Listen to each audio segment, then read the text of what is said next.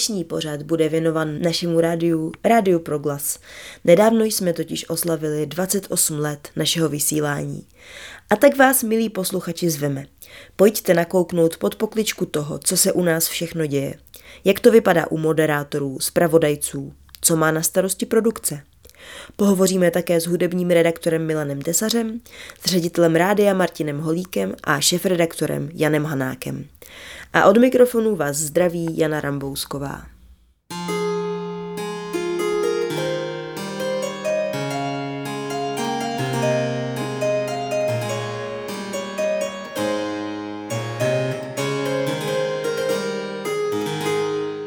Máme tady krásnou kapli, do které opravdu můžeme přivítat každého. Máme tady krásné koncertní studio, ve kterém se opravdu často a živě a do záznamu eh, hraje. Máme tady krásnou knihovnu jako zhromažďovací prostor. Máme tady vlastně galerii.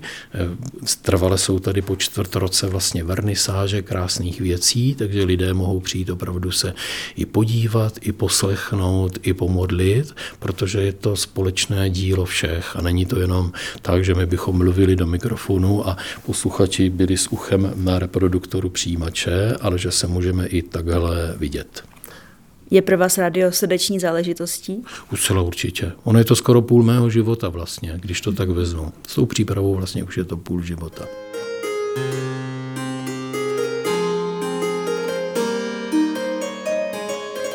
Radio Proglas si můžete naladit přes FM přijímače, DAB Plus přijímače, téměř na celém území České republiky funguje pozemní digitální příjem v systému DVBT nebo DVBT2.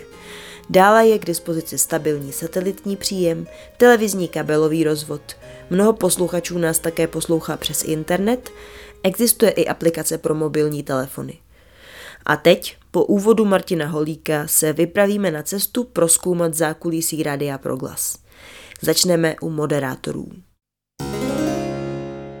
Právě tu sedíme vedle moderátorské místnosti s Kristinou Kubačkovou, která má aktuálně moderátorskou službu. Ahoj Kristýn.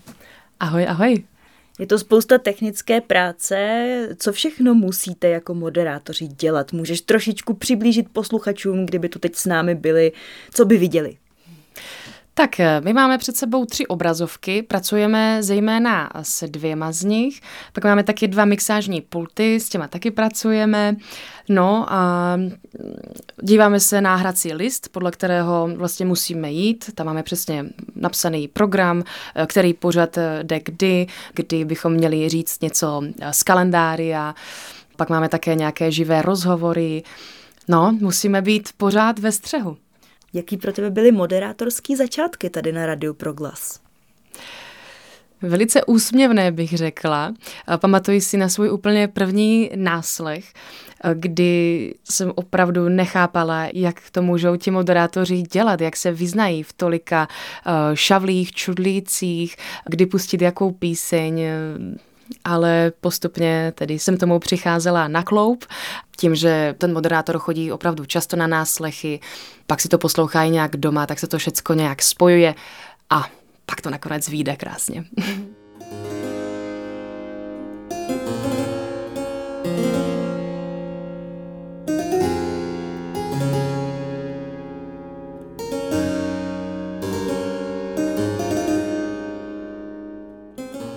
Tak a další rozhovor přinášíme ze zvukařské místnosti s Romanem Kabelkou. Říkám to správně, jsme právě ve zvukařské místnosti, Romane. Je to režie. Takže z režijní místnosti. Co vlastně obnáší tvoje práce? Co všechno máš na starosti? Je to hlavně natáčení pořadů a potom jejich následné zpracování. Mhm. Pod natáčením si mohu představit to, že sedíš v místnosti, asistuješ eh, redaktorce nebo redaktorovi s hostem, eh, kteří zrovna si povídají?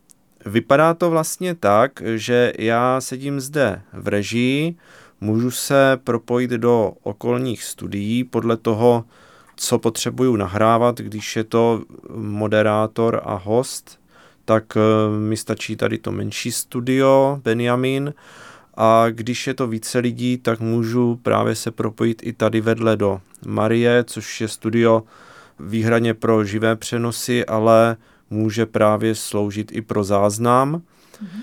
Takže já jsem zde v režii a e, nahrávám zde do počítače to, co se děje vedle v tom studiu a samozřejmě u toho musím hlídat, jestli samozřejmě ten záznam probíhá, jestli úrovně hlasitosti mají tu správnou hodnotu, aby se to dalo potom dobře zpracovat.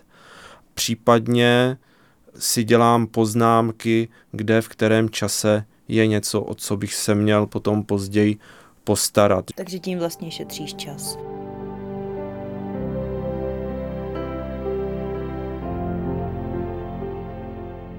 Přicházejí pořád nějaké výzvy, eh, buď to, že eh, nahrajeme nějaký materiál, který je zajímavý jednak obsahově a myslím si, že stojí za toho dostat k posluchačům, anebo eh, přijde nějaký záznam, který není úplně dokonalý a člověk přemýšlí nad tím, jak by ho vylepšil nebo jak by udělal určitou kompozici, jak smíchal mluvené slovo s hudbou.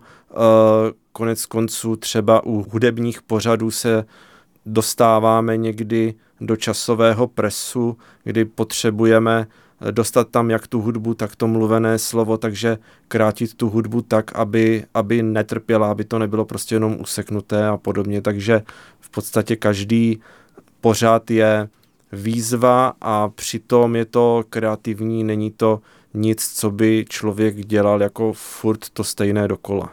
Řekl Roman Kabelka a nyní se vypravíme za hudebním redaktorem Milanem Tesařem.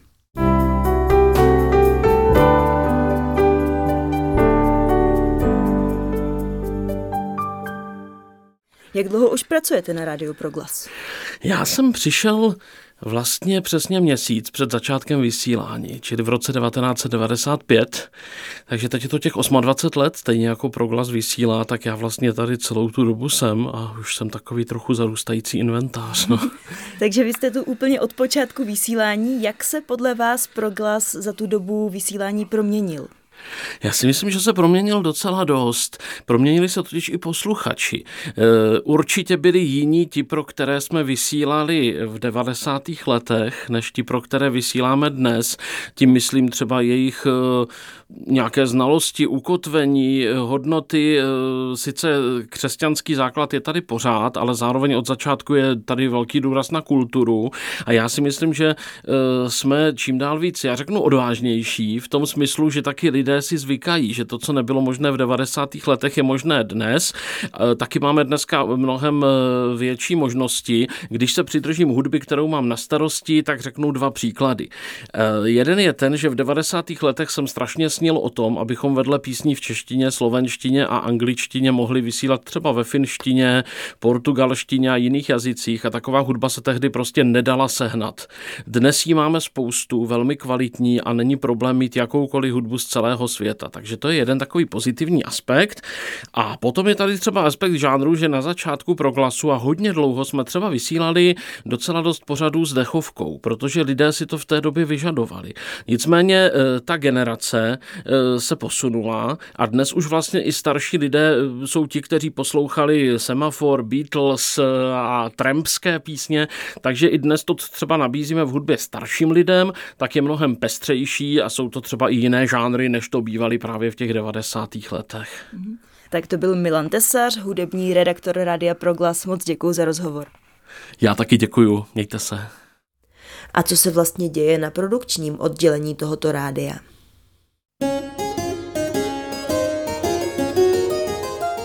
Právě si povídám s obsazením z produkce, s Eliškou Záreckou a Pavlem Šaňkem. Tak prozraďte nám, co vlastně máte na starosti, co má produkce za úkol tady na Proglasu. Produkce má, to se říká tak strašně jednoduše, produkce má na starosti všechno, kromě moderování. A to taky není úplně pravda, protože jsou mezi námi hybridí, jak já tomu říkám, že vlastně jsme na nějakou část úvazku moderátoři a na nějakou část v produkci, takže to taky není úplně pravda. Jenom chci říct, že v produkci máme ještě Romču Odstrčilovou a Elišku Kánskou a Honzu Filipivo, tak jenom, abych to dostal úplně do roviny. Máme to v podstatě čtyř úvazkové dohromady, to je jakoby, když je to pět lidí, tak nemají všichni uh, plný úvazek v produkci. Každý z nás dělá něco jiného, zároveň jsme schopni se doplňovat. Toto třeba mám já na starosti, je příprava hracích listů, což je takový jízdní řád podle kterého moderátor potom ví, co kdy a jak pustit. To je takový jeden balík produkční.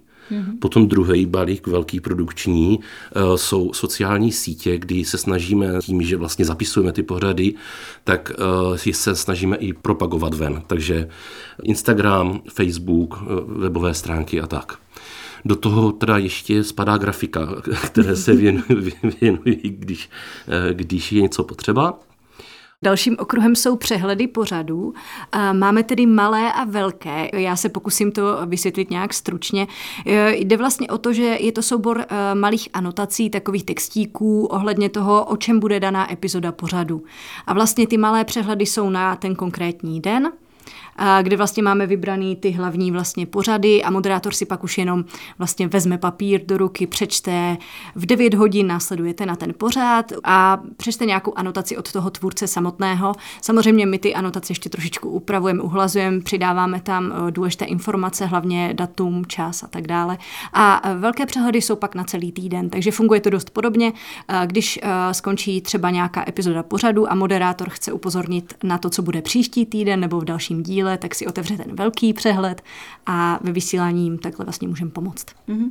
Takže když nepočítám ty sociální sítě a nějaké ty příležitostné grafiky, tak vaše práce je vlastně taková skrytá očím a uším posluchačů a vlastně jste ta základna, bez které by vůbec nemohli moderátoři, redaktoři a celý ten nějaký systém fungovat. Je tomu tak? Zní to krásně, jak to říkáš, ano.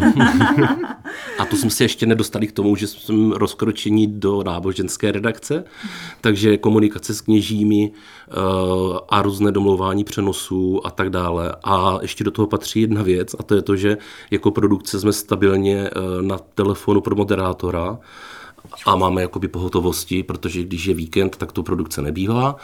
Tím pádem nejhorší den, kdy se dá cokoliv dělat, je pátek, protože toho nejvíc. A tu pohotovost prostě máme a moderátor jsme jakoby po ruce v případě, že má jakýkoliv problém nebo mu něco chybí. Mm-hmm. Tak děkuji za přiblížení vaší práce. My taky děkujeme. Rádo se stalo.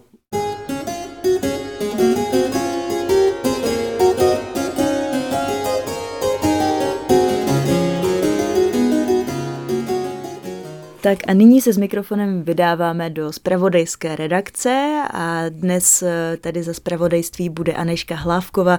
Aneško, tak jak probíhal dnešní den, co už jste třeba měli na starosti? Tak ten dnešek byl podobný jako bývají běžné dny ve spravodajství. Klasicky přišla kolegyně na ranní službu, potom jsme měli i příslužbu, která bývá v tom dni klasicky a já tady dneska mám odpolední službu, teď když to nahráváme, tak už je odpoledne. Před malou chvíli skončily takzvané patnáctky, které vysíláme na pět minut v 15 hodin a čekají mě ještě sedmnáctky. V 17 hodin budeme vysílat desetiminutovou relaci. Vy tam sedíte v takovém otevřeném prostoru, mm. takže se navzájem vidíte, nějak spolu vzájemně komunikujete. Kolik vás tam třeba obvykle běžně průměrně sedí?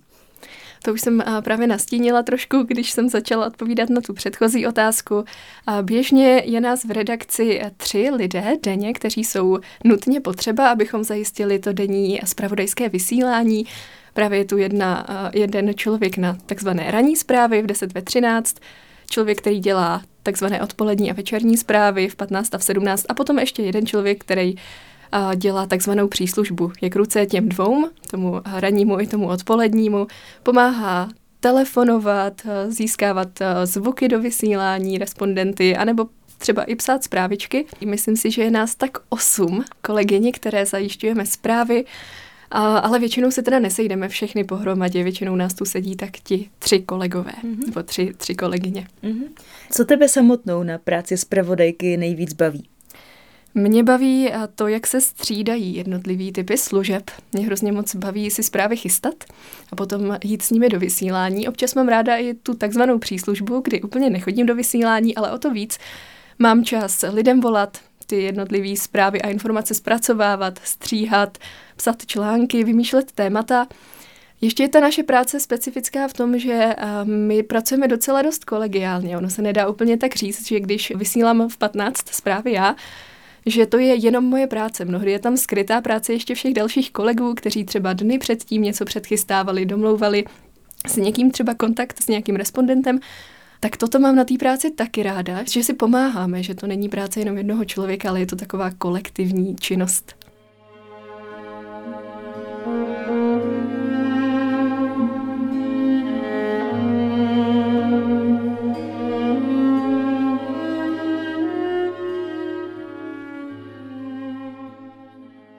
No a rádio je dokonce financováno pouze z dobrovolných darů posluchačů. Jaké to má výhody a nevýhody a jak to vlastně funguje, nebo že vlastně to tedy stále funguje? Jak to říct nejstručněji? Rádio není komodita jako každá jiná. Když vyrobím ponožky, tak kdo si je koupí, zaplatí. Když vysíláme, tak nám nikdo platit nemusí, protože vysílání nekódujeme. Ani se to u nás nedá. A když se rozhodnu tu věc dělat, tak buď můžu jít přes reklamu, kterou prodávám, to znamená jakési zboží, které si ten člověk potom kupuje, anebo půjdu na takzvané crowdfundingové kampaně, nebo ty startupy, jak se teď moderně říká, my jsme s tím začali, když ještě ta slova neexistovala. To znamená, že není to žádná almužná, žádné jako vy nám dejte, nám chudákům, ale je to velmi rovný vztah, vy nám přispějete a my za to, co přispějete, vyrobíme pořad, který se vám může líbit, vašim dětem, vašim babičkám a tak. Není tam žádný mecenáš, který by řekl, já vám příští rok dám 5 milionů jenom za těch podmínek, že mi odvysíláte tyto osobnosti s těmito tématy. A tam už by byla nesvoboda. I ta reklama je nesvoboda, protože já bych se musel potom vybírat, která reklama je etická, která ne, za ji vyrobit. Ale máme určitě další zdroje, rozvíjíme vlastně pomocí i posluchačů, i svou pílí, eh, různé sponsoringy a, a získávání různých prostředků, ale opravdu to hlavní a zásadní jsou ty drobné dary jednotlivých posluchačů. Mm-hmm. Zároveň mám dojem, že je to taková nejistota, jestli to třeba bude i příští rok, jestli posluchači zase přispějí. Jak se s tím hledá pracovat? S tím se musí pracovat jenom s důvěrou, že máme zkušenost, že to vždycky dobře dopadlo. Jo, já jsem od začátku říkal, že pokud to lidé nebudou potřebovat, to znamená, že vyrobí někdo něco lépe, jo, nebo vůbec přestanou poslouchat rádio, to je také možné, no tak prostě existovat nebude. Splní svoji e, jakousi roli. Takhle se to stalo mnoha časopisům, že e, i mnoha rádiím. A pokud budou lidé chtít, tak věřím, že na to máme, abychom si to sami udržovali. A tohle platí dodnes. Takže vlastně ten veliký propad, ono jich bylo více různě, ale teď ten covidem způsobený a válkou a nejistotou a inflacemi byl takový jako hodně výrazný. A on ono, když, když máte sekeru 10% v domácnosti, no tak hold odložíte nákup televizoru nebo pračku, dokud vám neselže, tak taky neobnovíte. Jo, když to u toho rádia, když vám vytvoří se dluhy, tak i půjčka na splacení těch dluhů už je drahá a už to není jen tak. Takže vy musíte pořád vyvažovat ty příjmy a výdaje, to se dá dělat třeba počtem úvazků nebo změnou vysílacího schématu, kdy více reprízujete, nebo začnete vyrábět ty pořady tady o něco levněji.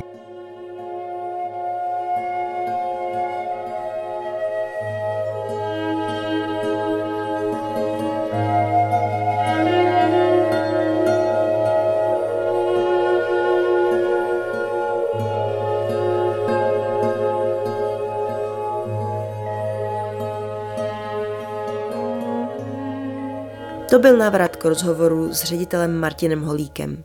A na závěr si popovídáme s šéf-redaktorem Radia Proglas Janem Hanákem. Ahoj Honzo, vítej. Ahoj Jano. Ty jsi také kněz, mimo to, že pracuješ tady na Proglasu. Jak ses vlastně dostal k žurnalistice? K novinařině jsem se dostal uh, překvapivě přes Proglas, to je zajímavý. Jo? Já jsem s Proglasem neměl společného uh, prakticky nic asi 20 let, jo? ale teďka poslední roka půl zhruba, jo, protože tady jsem a předtím taky. Jo? Bylo to, když jsem studoval teologickou fakultu v Olomouci a, a vlastně blížil se čas, kdy se jako začalo rádio Proglas vysílat a v Olomouci se chystalo, chystalo vznik studia a já jsem tehdy tomu vůbec nevěřil. Říkal jsem, to je přece úplně nesmysl vytvářet jako křesťanský rádio. Je potřeba spíš vstupovat do těch uh, médií veřejné služby, do Českého rozhlasu nebo tak a, a ne vytvářet nějakou vlastní, nějaký rybníček. No a, a jeden můj kamarád, spolužák, který to tam vlastně chystal, to studio v Olomouci, eh, tak on mi říkal, hele, tak pojď to nejdřív pojď to zkusit, ne? A pak můžeš říkat, jako, a mě to velmi chytlo, takže jsem potom začal studovat žurnalistiku v Olomouci a e, velice rychle, protože mě to zajímalo jako souběžně s, s teologickou fakultou, ještě, ještě teda žurnalistiku na filozofické fakultě. A, a vlastně v té době někdy to bylo třeba pár měsíců poté, e, tak se objevil konkurs v Českém rozhlase v Olomouci na redaktora a moderátora, tak jsem si při své drzosti, nevím, jsem úplný elef a nevím vůbec nic, tak jsem do toho šel a, a dostal jsem se na to místo, eh, takže jsem začal dělat ve spravodajství a publicistice Českého rozhlasu v Olomouci a tak se to celé nějak rozjelo. Pak jsem moderoval v rádiu nějakých pár let a, a pak vlastně po studiích eh, teologických i žurnalistických, když mě vysvětlili na Jáhna a na kněze, eh, tak jsem se začal spíš eh, orientovat eh, v české televizi. Dělal jsem pár let pro českou televizi, nejdřív nějaké reportáže, později i eh, třeba s Otakárem Šmitem, režisérem jsme začali dělat seriál po hladině pro mládež, asi 36 dílů to tehdy mělo, já jsem to psal. Pak jsme s Markem Orkováchou dělali pořád taky seriál Tančící skály a tak dále a tak dále. Točili se nějaké dokumenty pro cesty víry a podobně. No a pak, eh, pak najednou, jako, je to tak deset roků zpátky možná, tak česká televize se trošku reorganizovala, řekněme, a, a té práce tam už tolik nebylo, ale objevila se možnost v Českém rozhlase tehdy vlastně s takovou vznikající novou tvůrčí skupinou, nebo obnovenou tvůrčí skupinou dokument v Českém rozhlasu pod vedením Daniela Moravce a tak jsem se vrhl do zvukového rozhlasového dokumentu a, a úplně mě to vtáhlo, takže to, to je něco, co, čemu jsem se věnoval docela hodně dlouho a věnuju se tomu vlastně i nadále, protože to považuji za královnu žurnalistiky dokument. Takže ty máš teda obrovské množství zkušeností v žurnalistice, jak tě poslouchám, takže si myslím, že jsi správnou osobou na moji poslední otázku a tou je, co si myslíš, že by měl být tedy smysl toho působení, ať už redaktora nebo editora v rádiu, v jakémkoliv médiu, v televizi. Co si myslíš, že je to gro toho? No, eh, my jsme asi nezmínili ještě jednu věc. Já ještě učím žurnalistiku na eh, Brněnské fakultě sociálních studií Masarykovy univerzity. A to mě moc rozvíjí. A já to říkám studentům novinařiny a říkám jim, že musíte mít eh, prostě chuť změnit svět v podstatě. Ne hloupě, ne tím, že jako prosazuju svou, ale vy musíte chtít tvořit věci, které vás samotné zajímají, považujete je za důležité, ale musíte je chtít je dostat mezi lidi tak, abyste rozhýbali to veřejné mínění. To je smysl eh, každého novináře, tedy i redaktora, tohle to dělat. Ať už je to třeba zpravodajství, ať už je to třeba dokument, ať už je to třeba dramatická tvorba, tam je to trošku jiné samozřejmě, ale i tak. Když jako se dělá třeba čtení na pokračování, tak ten výběr by měl být samozřejmě, aby to byla kniha, která něco může říct tomu současnému posluchači, která ho může nějak inspirovat a tedy rozhýbat, aby, aby nezahníval, jo? aby šel dál. Jo? Ale samozřejmě v té klasické žurnalistice tohle je hrozně důležité. A je pravda, že třeba pro glas, tak eh, já, já bych třeba byl moc rád, kdyby tady byla celá skupina třeba investigativních eh, novinářů jo, v proglasu, aby opravdu se drželi jak ti hlídací psi demokracie, aby se drželi těch kaus a opravdu kontrolovali nejenom veřejnou zprávu, ale taky třeba církevní zprávu. Jo. To je důležitý. Jo. Je to takový ten hlas. Jo. E, situace je taková, že na to nejsou prachy teďka, nejsou na to moc peníze, e, takže se snažíme aspoň, aspoň něco dělat, aspoň jednoduchou formou třeba rozhovoru s lidmi, který obvykle moc slyšet nejsou, nebo přináší nějaké alternativní pohledy. Ale byl bych samozřejmě moc rád, kdyby se to dalo dít ještě, ještě víc, prostě to hýbání tím veřejným míněním. No. A to to si myslím, že je důležitý. Že ten redaktor by skutečně měl něco chtít změnit. Mimochodem, a to možná řekl úplně na závěr, to autorem je Jan Motal, můj kamarád, a zároveň teda e, kolega na e, fakultě. A on říká jako studentům, bakalářskou prací, bakalářskou by měl student chtít něco světu sdělit. A magisterskou prací by měl chtít ten svět změnit. Wow. Hmm. Takže tohle bychom měli mít i my, i když třeba už nejsme úplně mladí. Tak děkuji za rozhovor. E, taky děkuju. A tímto končí naše cesta brněnským studiem Radia Proglas. Kromě lidí, kteří v dnešním pořadu měli své slovo, zde pracují ještě vrátní, editoři, jiní hudební redaktoři, IT technici, lidé v regionech, externí přespěvatelé a další lidé. Tolik audionáhled a kdybyste se někdy chtěli přijít sami podívat, přijďte na návštěvu třeba právě do brněnského studia na Olomoucké ulici. Hezký čas přeje a od mikrofonu se loučí Jana Rambousková.